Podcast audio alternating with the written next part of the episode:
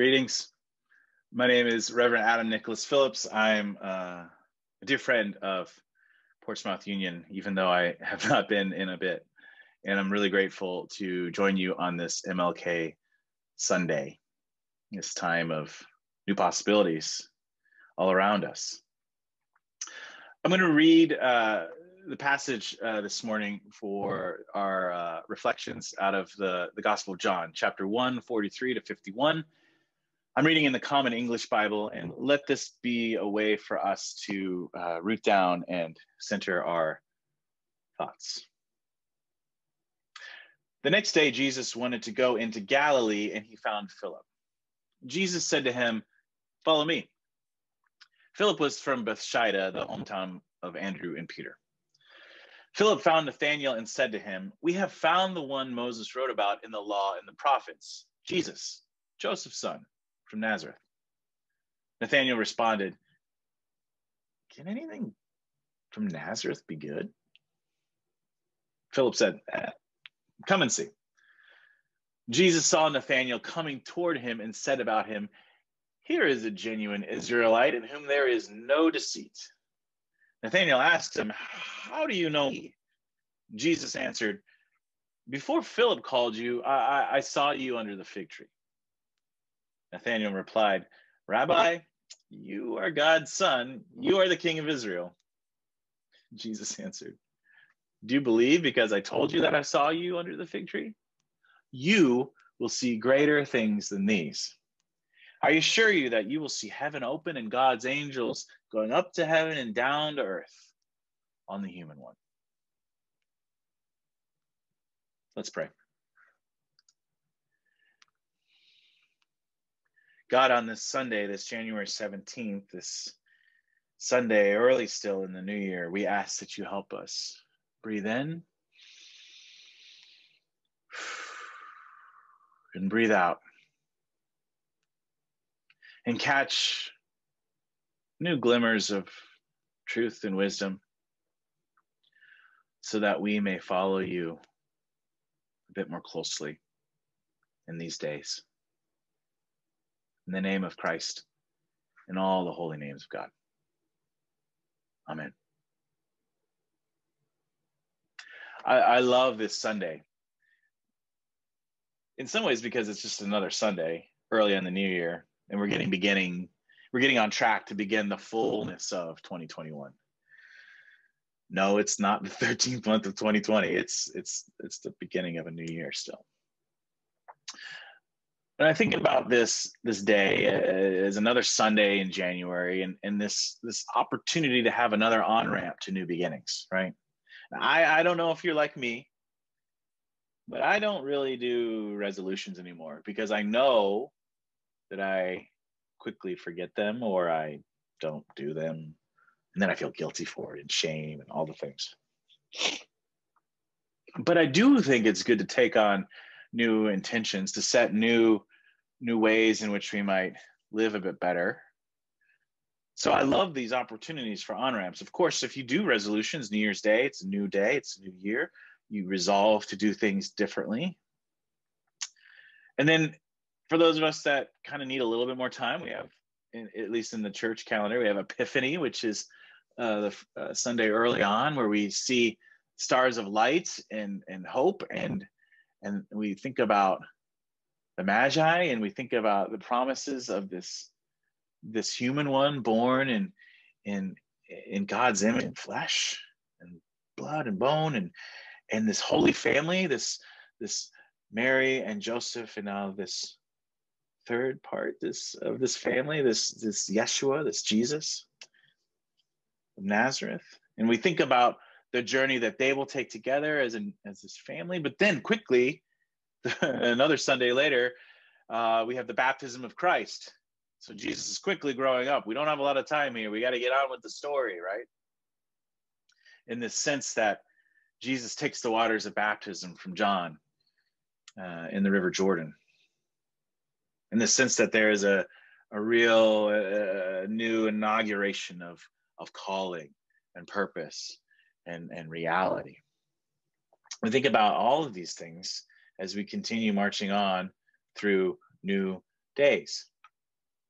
So today, the second Sunday of Epiphany, happens also to be MLK Sunday, where we remember the birth of the Reverend Dr. Martin Luther King Jr. and this call to, to service.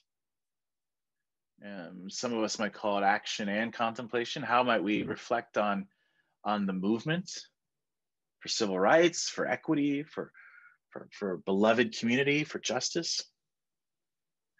And if you're like me, you think to yourself, well, I don't know if I can be a Reverend Mar- Dr. Martin Luther King Jr., right? And I don't know if I want to be. But we know that this this story uh, of MLK Day is also the story of a bigger beloved community, a bigger movement of names and faces and figures that we'd never uh, really know about unless we we heard the stories or we read the stories. So we think folks like Septima Clark, this educator who later in life had a second kind of vocation into the civil rights movement. We also think too of, of Reverend Edwin King, a white pastor who was kind of known as a theological prankster, but deeply committed and deeply focused on equity and justice and human rights.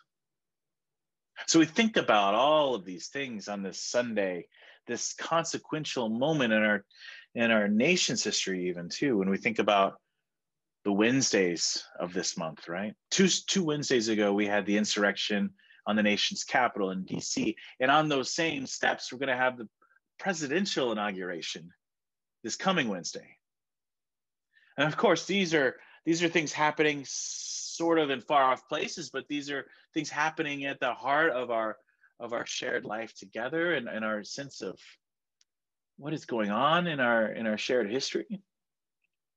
So I love that we have this moment on MLK Sunday in the season of Epiphany to think about inaugurating new beginnings. Eh, eh, so I want to read, I want to think about the story uh, in the Gospel of John again, because what I love about it is that it's quite crafty, actually. There's this big sense of we need to follow this this miracle worker, this this Jesus, right? Philip saying, uh, "We found the one Moses wrote about in the law and the prophets, Jesus. He's Joseph's son from Nazareth." This big, big, big moment. But I actually like reading the story and hearing the story in more grittier ways, right? In more skeptical ways, right? In ways that kind of reflect, I think, a healthy skepticism of heroes and movements. That's why I love Nathaniel. He's his friend Philip says, No, you got to come and see this guy. He's the one. But Nathaniel's like, eh, can anything from Nazareth be good? Can anything good come out of Nazareth? For those of us in North Portland, I think we resonate with that idea. Like, can anything good come out of North Portland?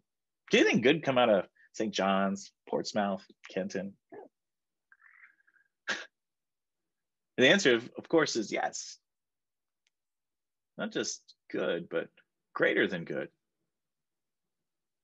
So Jesus kind of kind of gets the vibe here. Jesus, I think, kind of understands that there's going to be healthy skeptics, and these are not going to be the ordinary folks. Uh, sorry, the ordinary folks that the myth makers want us to think about, the the superhero movie writers want us to think about. These these greater than life figures. No, these are it's even sort of greater than that. Nathaniel, skeptic, his friend Philip, they're hanging out under a fig tree. Jesus come sees them and comes and says, "Come, see, just come follow me for a bit. You will see greater things than this."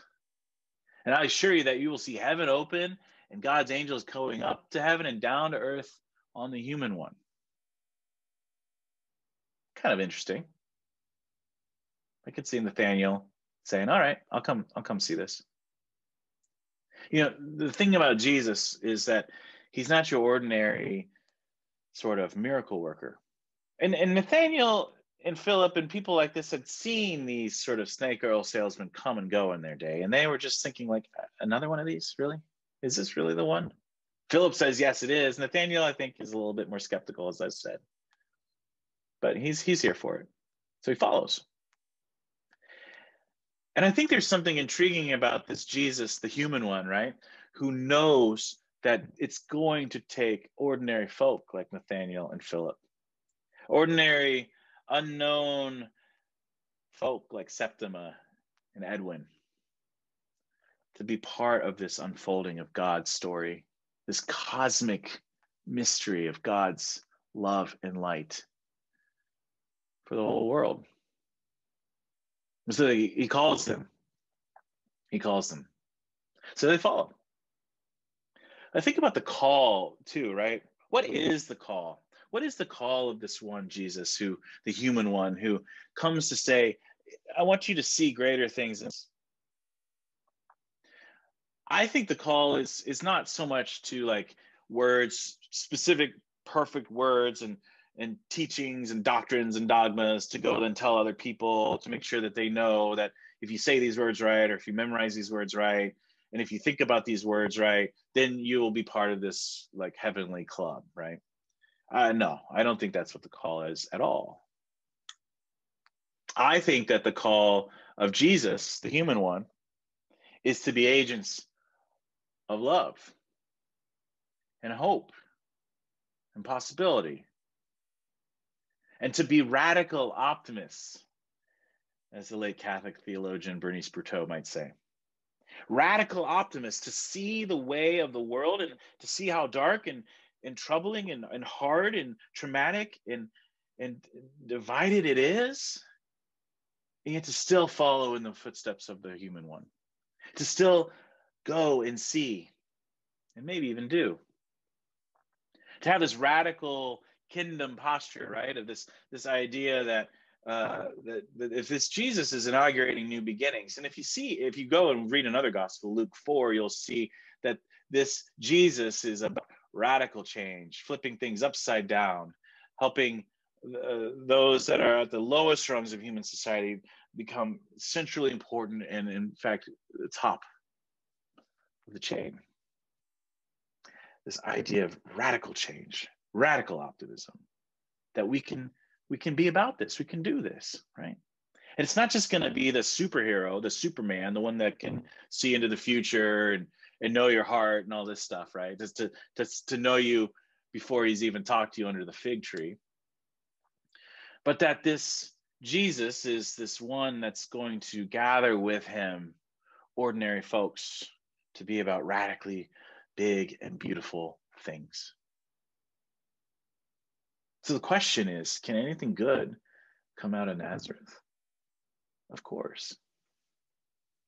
Can anything good come out of Portsmouth? Yes. Anything good come out of Portland? Of course. Please.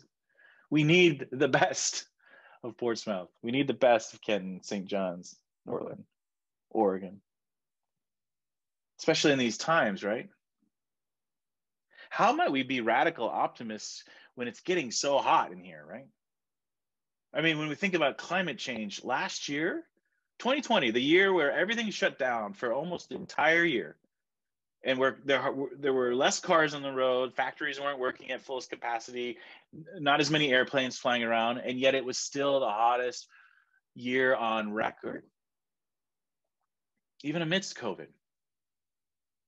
It was also the hottest year on record for a, a number of other reasons, right? we think about all of the division we think about all of the the crises we think about um, the insurrection we think about policing we think about all of the heartache of last year it's getting very difficult to be radical optimists in this season of life right so the question for us is how might we root down in new ways? How might we um, look for and be about fresh expressions of our beloved community together? I love how this message in John ends. Jesus says, I assure you that you will see greater things than this. It reminds me of a passage later in the Gospel of John, chapter 14, when Jesus says, You will do even greater things than me. What kind of hero is this? The heroes of our day, they, they want to be celebrities on pedestals. They want to be larger than life. They want to make you feel like you're dependent on them for all things. But Jesus is saying, No, no, no, no, no, no, no. Not that. You're part of the beloved community. Each one of you, each one of us has something integral to do.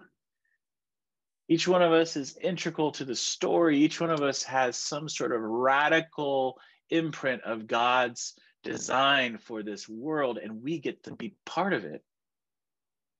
There's no them, there's only us. And so at the beginning of the story, when he's calling people like Philip and Nathaniel to follow him, and then as the story proceeds, and there's there's Mary Magdalene and and so many other amazing figures in the story that we don't even know, right? That weren't even recorded in these stories. Near the end of it, in John 14, he says, I know we've seen some things, and I know you think that I'm the one, the critical part of this whole story, but no, you will do even greater things than me.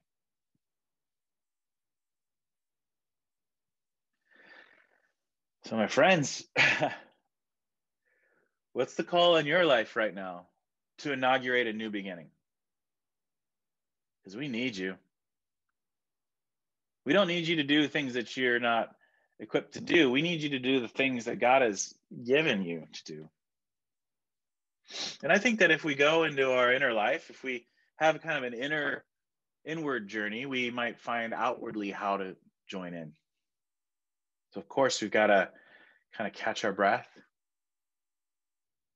We're gonna call our therapist. Got to make room for this newness that's happening in our lives. And then we might find ways in which we can just put one foot in front of the other and follow the human one. Follow the Christ that came to be about this radically optimistic change, even though the mm-hmm. evidence doesn't seem very good. So, on this MLK Day, as we reflect on ways to serve and be about radical change, maybe we can take certain ideas of what it looks like to be about change, to be change agents off the pedestals. And then find our footing right here in the story here in Portsmouth and, and in Portland and think about ways in which we might do greater things. Not in arrogant ways, of course, but in ways that are crucial and needed. So I invite each and every one of us to catch our breath. Because the world needs us. World needs us more than ever. Be safe, be healthy, and be loved. Amen.